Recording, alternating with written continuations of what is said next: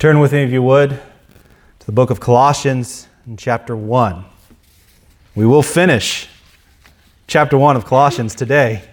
So, you know, I thought by this time I would have finished um, the whole book of Colossians, but um, it's just been a tremendous ride for me. I hope for you all too to go through uh, in such detail this this chapter, this book. I've grown so much in my personal knowledge of the Lord, and I hope that um, I've been faithful to to present Christ and His truth and His glory and His power and His might to you faithfully. And I hope you have grown um, more in love with Him, more in obedience to Him, more in trust to Him. And so we finish this chapter, Colossians chapter 1, that's taken us so long. So looks like we'll be in Colossians for some time, but uh, I think that uh, we will all benefit from, from this um, uh, slow scenic route that uh, we have ended up taking. Um, and today, especially, uh, we're not going to we're not going to advance uh, much that hasn't already been discussed, but um, I think, especially for the Sunday before Christmas, this is a, a poignant text for us to, to think about. And uh, we're looking at verses 28 through 29. But I'm going to read from verses 24 through 29, and the words will be on the screen for you to follow along with us. So, hear now the word of the Lord through his servant, the Apostle Paul. Now I rejoice in my suffering for your sake, and in my flesh I am filling up what is lacking in Christ's affliction, for the sake of his body, that is, the church, of which I became a minister according to the stewardship from God that was given to me for you, to make the Word of God fully known, the mystery hidden for ages and generations, but now revealed to His saints. To them, God chose to make known how great among the Gentiles are the riches of the glory of this mystery, which is Christ in you, the hope of glory. Him we proclaim, warning everyone and teaching everyone with all wisdom, that we may present everyone mature in Christ. For this I toil struggling with all his energy that he powerfully works within me. And this is the word of the Lord. Let us give thanks to God and ask his help to understand its meaning. Let us pray together. Father, indeed, we thank you for you have spoken. You have made yourself known. By the Spirit working through these human authors, you have given us your word. Through their particular styles of writings and idiosyncrasies and turns of phrases, we still receive the fullness of your revelation through their words, which are also your words. You did not dictate to them, you did not overpower them, but working through them, you gave us a full disclosure of yourself. And we may know you. We may know what is pleasing to you and how are you to live in relationship to you and and we know especially of the saving work of your Son, Jesus Christ. So now I pray, for the sake of these, my brothers and sisters, that you would bless this preaching of your word, that you would teach your people, that they would feast on your truth. Man shall not live by bread alone, but by every word that proceeds from the mouth of the Father. And these are your words. May they know them and cherish them and delight in them and grow in it. We pray these things in Jesus' name. Amen. So, Paul closes up this section where he uses some, some really colorful language. He talks about his suffering, he talks about filling up what is lacking in Christ's affliction. He talks about here that he toils and he labors and he struggles with all the energy that God provides in order to proclaim Christ, to warn and to teach, with all wisdom in order that he would present everyone mature in Jesus. That is, I read this, and as a pastor, I look and say, This is my charge. This is what I am to do and what I am to be about. The reading of God's word, the teaching of God's word, the warning of God's word to God's people. Now, you may think to yourself, what, what is this warning? That for me, when I read this and was preparing, the warning and the teaching really stuck out. What, what should I warn about? This seems so positive. This mystery that was unveiled, or that was unveiled in these latter times of how the Gentiles are included into the people of God through Christ, Christ being the hope of glory. And we looked at that last week. So, why this sort of negative turn, this warning? What is he warning from? And I thought about that, and that's basically what we're going to highlight. So, understand that what he warns his people, whoever, whoever his ministry reaches to, he warns them, he teaches them with all wisdom, and the end goal is that they would be presented before Christ, perfect and mature, well, eh, mature before Christ. And he stro- struggles and toys with it. So this is a this is a priority of Paul, the warning and the teaching. The teaching, I think, makes sense to most people. Like, you know, the, the, the, the, the, the instruction of the gospel, the instruction of the word, uh, I think most of you would understand. But what, what must be warned against? And, and I thought about a song from, and I actually didn't look up, uh, I'm sure Jonathan uh, can help me, uh, Bob Carlisle's uh, Butterfly Kisses, uh, late 90s, right? Late 90s, early 2000s. It was wildly popular. He got to perform on Oprah, this Christian, Uh, uh, uh, mu- contemporary Christian music artist, Bob Carlisle. His biggest hit, I believe, is the song Butterfly Kisses. As a matter of fact, I, I was racking my brain. I can't remember anything else he's saying other than butterfly kisses.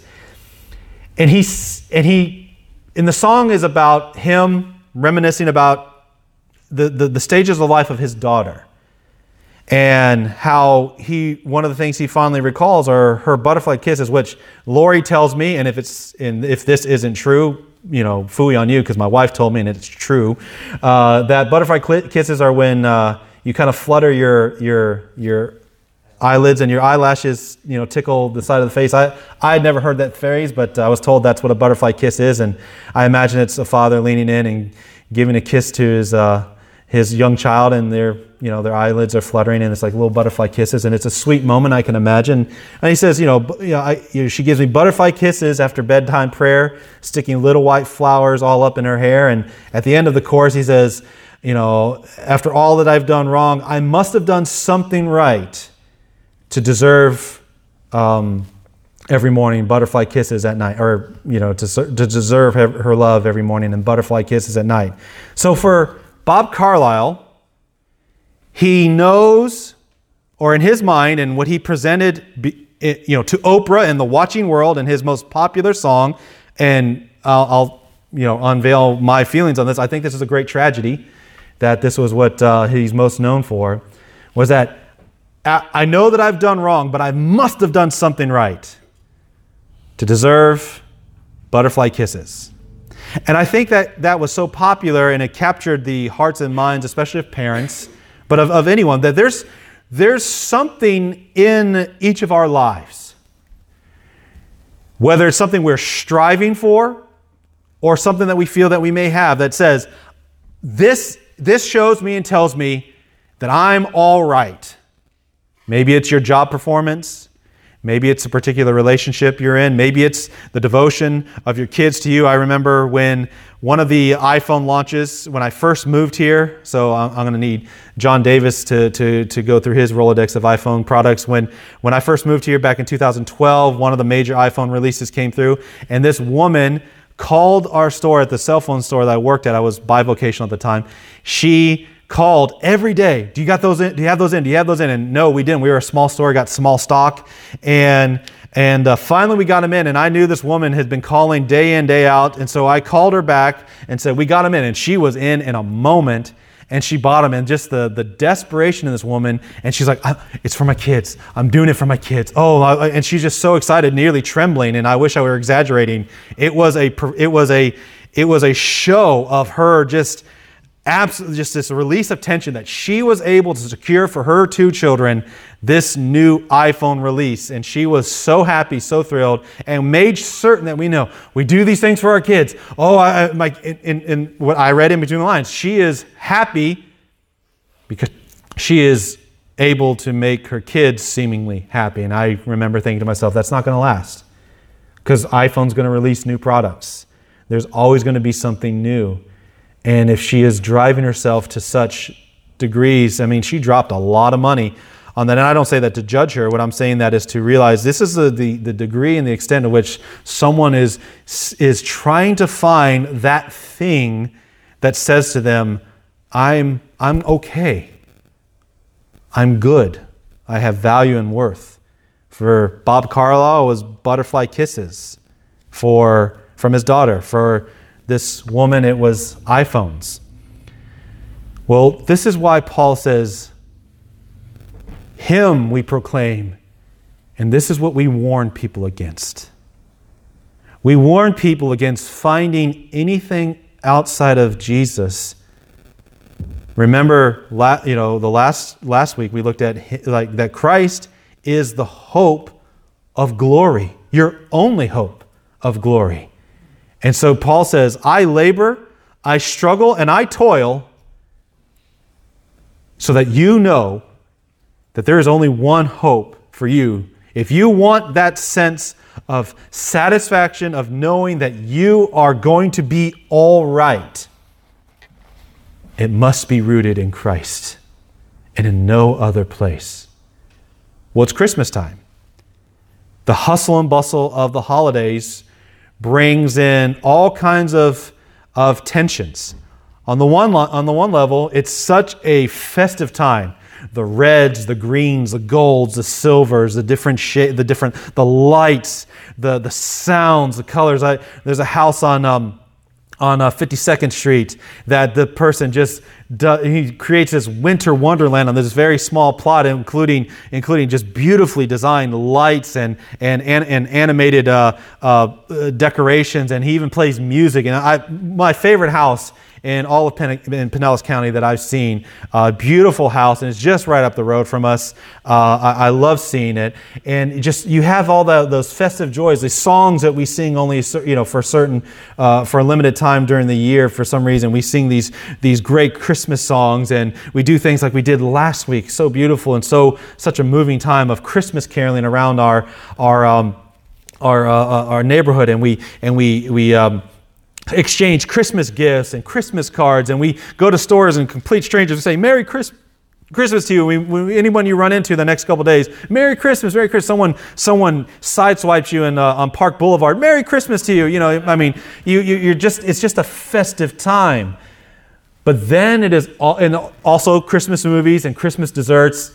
It's a wonderful time. But then there's also the tension of the expectation and the responsibility and the obligation of gift giving, of attending Christmas events, of making yourself not look like a Grinch or a Scrooge if you're not exactly feeling festive. Maybe Christmas time in the years past was when you lost some a loved one or some tragedy happened and you're always mingled the Christmas season is always mingled with a sense of sorrow and sadness and heaviness. Maybe something as simple as the, the change of the, uh, uh, the change of back in November when we did the uh, spring, uh, the, uh, the, the fall back, and all of a sudden it starts getting dark at 2 p.m., and you just feel the weight of just being constantly in the dark and that seasonal depression. Christmas time can be a bit of a, uh, a mingled reality. And part of that mingling of, that, of, of uh, that tension is that, is that sense of, I need to give my kids, if you have children, the best Christmas they can possibly have. Um, you know, they're going to go back to school and find out that uh, little Johnny, who's an absolute terror, um, you know, setting fire to little little girls' hairs and and stealing the teacher's purse and things like that. But Johnny's Johnny's parents are wealthy, so Johnny had a really good Christmas with Santa Claus, and you know, my son, who's a really good kid, or my daughter's a really good kid, I can't compete with Johnny's with Johnny's Christmas. You, you know, there's that there's that tension. There's that tension of of um, of, of, of, meeting various schedule requirements, office Christmas parties, family Christmas parties, um, you know, and, and maybe you're just dog tired from having, and sometimes something as simple as just going to the store. Maybe you're out of sugar and you go to the store and you see everyone, everyone just, especially if you have to go today, may the Lord be with you. Uh, you just feel the, the tension and the, the, the, the, the, the, the, the, the craziness of everyone hustling and bustling, trying to get things done.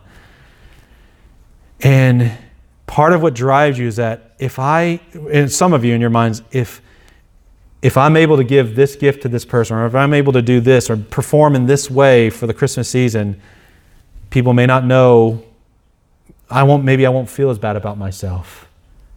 Or I won't, maybe I can escape the sort of the dark cloud that hangs over me. You know, Christmas does a good job of sort of bringing out your inner sadness because everything around you seems so happy. You realize how deeply sad you may be in cases. I, and I speak from experience. Christmas is, Christmas is not always inwardly a fun time for me. Uh, I do rejoice in the reality of the, of, of the incarnation, of the birth of my Savior, and I, and I rejoice in that. And I rejoice in various things with my family and friends, but sometimes there is that just inner sadness uh, that comes out. So I speak from experience. And so this text, the reason why it's so poignant is that Paul is saying to, to us, listen, I'm warning you. Not warning you as in like, you know, hey, you do that again, I'm warning you, you're going to get it. But he's saying, here's the danger. Don't look for don't look for that satisfaction and that joy, that hope of glory in anything else. You can have a million butterfly kisses a day for every day for the rest of your life, and that is not a sufficient basis for you to feel right with the living God. You can have every you can have every you can have 25 generations of family i know that's impossible gathered around together. Everyone happy and singing and not a single not a single ounce or moment of awkwardness or animosity around the richest christmas feast you can imagine. And still not have a true hope of glory you, children especially, can have pres- presents that a stack of presents that that that tower above the uh, the, uh, the the Statue of Liberty.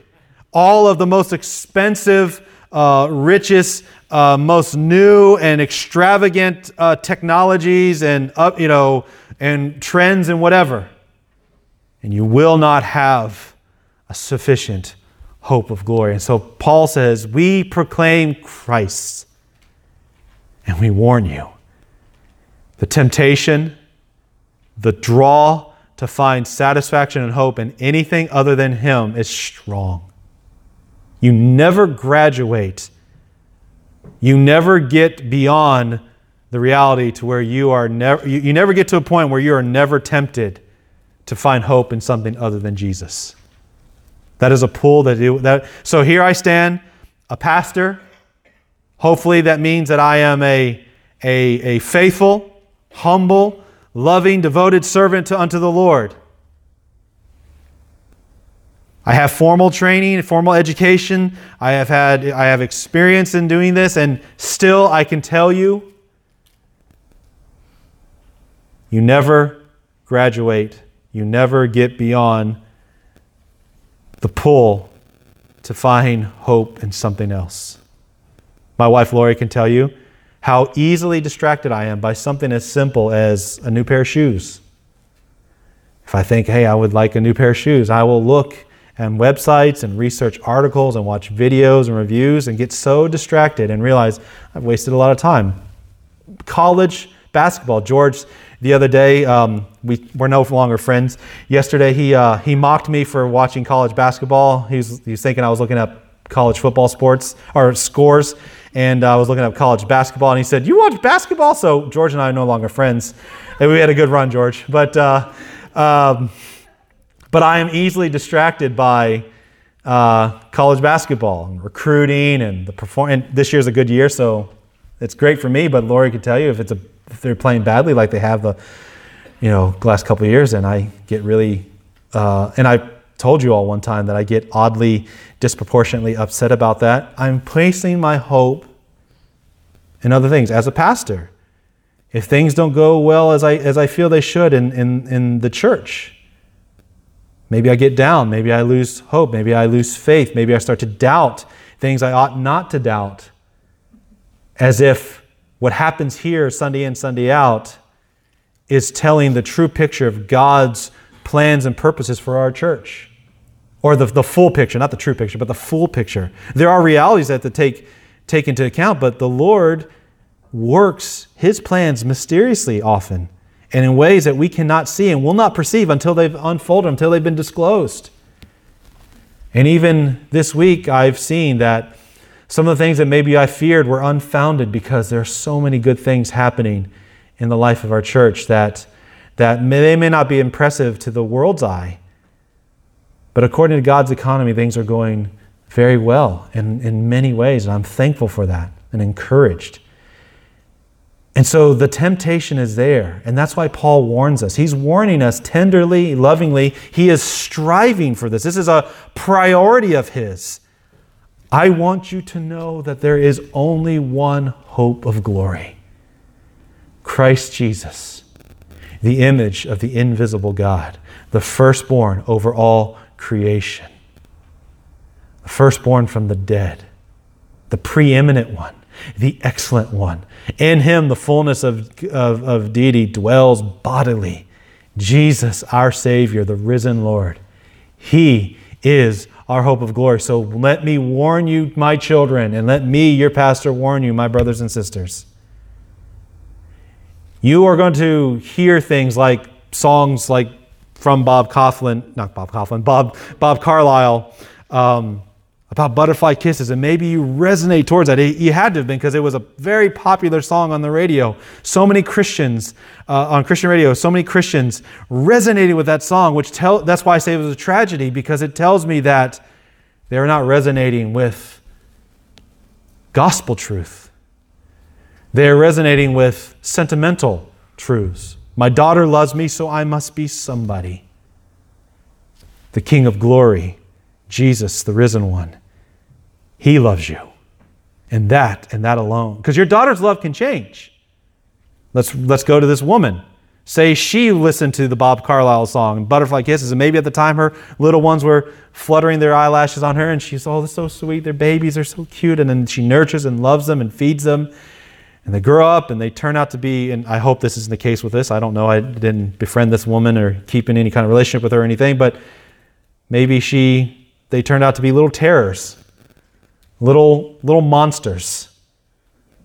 And she and she all the all the things that she did that she that she in her heart she said oh they they're giving me these butterfly kisses or oh they giving me these big old hugs around my waist or they say they you know I love you mommy at you know at, at four years old at five years old six years old but start 10 year old 11 year old and then at 13 they turn she they turned into these strange people who all of a sudden used to, they used to say, I love you, now they hate me and they can't stand me. They slam the door in my face and they stomp off and they don't eat their dinner and they, and they get back, they start getting, uh, their grades start slipping and they start hanging out with kids I don't approve of and they start being mean to me and, and not wanting to hang out with me. And all of a sudden, if her love was based on butterfly kisses and if her sense of worth was based on the love returned to her children, from her children to her, that can change very easily.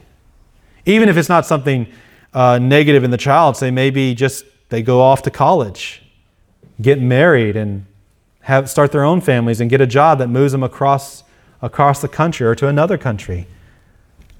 What's happening? I don't have that love, that thing that validates me anymore. And Paul warns that's, that's because you've misplaced your sense of worth, your sense of joy, your sense of satisfaction. And I, and I warn you, it's in Christ, the hope of glory, and it's Him we proclaim. The Christian faith is not a religious system. It is a, it is a, a truth claim for you to rest your hopes upon.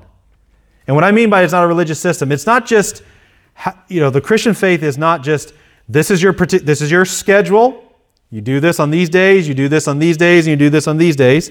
Here are the rules of behavior. You do, you do this, you don't do this, you do this, you don't do this, you certainly don't do this, and you definitely do this. Uh, and, and then and then here's a, here's your here's your here's your the type of dress that you're supposed to dress and the type of language you're supposed to use. All that all that, that it's not just a religious system. It's a truth claim. It's a pronouncement. There is a God. He created all things in heaven and on earth, including man. He made man to relate to him, unique among all the cre- things that he, he created. He made man unique among all things to relate to him.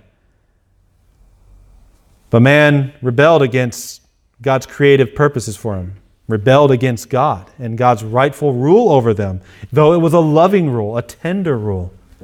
Man rejected that and rebelled against God and was separated relationally from Him and also separated uh, by their sin.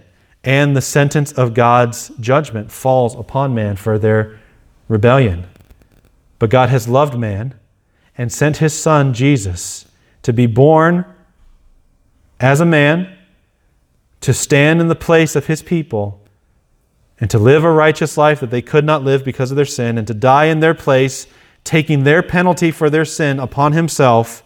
He died in their place, and on the third day, he rose again and he lives forevermore. And all who place their faith and trust in him, all who believe that this is all true and that this is true for them and true because of their sin and God's love for them, he has provided this means of salvation. All who place their faith and trust in him will be saved. And Paul says there is no other hope. You cannot do a good enough job in your work performance, in your relationships, in your finances, in your skills with your hands, in your, your, your, your, your performance as a parent, whatever it is that you are putting your, your citizenship, whatever it is that you're putting your, your hopes in, Paul warns, that is a false promise. And I warn you and I proclaim to you there is only one place to find all that you're looking for, and that is in Jesus. And in the New Testament, hope, as I've said before, isn't wishful thinking, but is a settled belief that you, as Sinclair Ferguson says, which we read last night, my family and I, it is a settled belief that you will receive what is promised to you by God. That's a summary of what he said. Hope is a settled belief that you will receive what God has promised. And so he warns and teaches in order to present you fully mature in Christ. Hope solely in Jesus. Not in butterfly kisses, not in what kind of Christmas you can, you can give, provide for your friends and family, not in how good of a citizen you are, not in how good of a worker you are. All those things are good things.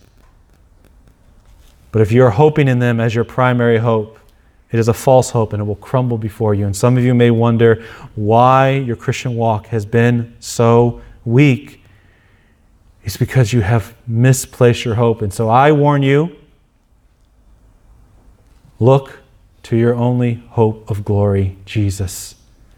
Bask in Him, know Him, read about Him, pray to Him, worship Him, serve Him, fellowship with His people, tell others about Him, see all the multifaceted ways that Jesus shows His beauty and His glory and brings us joy. So for this Christmas, I, like Paul, warn you. Look to Jesus and Jesus alone. Him we proclaim when you gather with your family and friends and when you open up the presents or you, you watch your favorite Christmas movies or whatever it is that you do as part of your festive holidays, ask the Lord, Lord, please uncloud, uncloud my thinking and show me where I'm placing my hope. If it is not in Christ, help me by your Spirit to shed that and to be firmly rooted in Jesus. Let me have a true, mature, godly hope in Christ. And finally, we spent this past year. Next, next week, we're going to look at the, a, uh, our projected vision for 2019. So, this, the final sermon from the text of Scripture in 2018. We began the year thinking about church revitalization. Maybe some of you looked around and said, well, it didn't work this year. I would argue that it actually has been going rather successively. Though our numbers don't indicate it, the people and the reality in your lives and in the life of this church do. I, I don't just say that as a used car salesman. Um, things, have, things have gone really, really well. But if we want things to continue to do well and to improve, we must never think that as a church, okay, we started with Jesus, okay, cool, now let's do these other things. We start and we end with Jesus. We start and we end with proclaiming His word. God will build His church through the preaching and teaching of His Word and the proper application in our lives as individuals and as a church body. So let me lead you into 2019 into continuing to look to God's Word and praying that God would, that, that God would present us to Himself or to His Son Jesus, fully mature in Him as we have hoped in Jesus as our only hope of glory. That's not to say we don't do other things, you know, that are important and needed, but never lose sight of the fact that we must, as a church body, continually stay rooted in the Word of God, in its teaching, and in, in, in, teaching it, proclaiming it, obeying it, following it, uh, sharing it with others, letting it inform all that we say and do. So for 2019, let us stay rooted in the Word of God and let it be known that I will prioritize with my schedule, with the, with the way I spend my energies and my resources. I will prioritize for your sake, as Paul does, laboring and striving for your sake, in order that I, as a under shepherd of the Lord Jesus Christ, will present you unto him fully mature in Christ that I will that that it will you will not come to him mature in Christ despite what I've done, but because of what I've done. Not that I am the key, but that I am the means that God has used to bring you to maturity. God desires your maturity. God desires your growth. He has given you His word and He has given you His servant. And I know some of you look, oh man, we got shortchanged. I'm trying my best, but God's power can God's power can do mighty things through weak vessels such as myself. But He has given me to you and commissioned me to toil and suffer and strive in order to teach you and to warn you of the glories of Christ and of the dangers of hoping in anything else. So we close this year with, with those words. Him we proclaim, warning everyone and teaching everyone with all wisdom, that you may be presented mature in Christ. And I promise you, by God's grace, I will toil and struggle with all of His energy that He powerfully works within me to be used by Him to bring you to that end. My hope and prayer for 2019 is that we will look back and wonder how far the Lord has taken us even from this point. I have great hope, my brothers and sisters, because Christ is Lord of this church. He loves you, He will keep you. Hope in Him.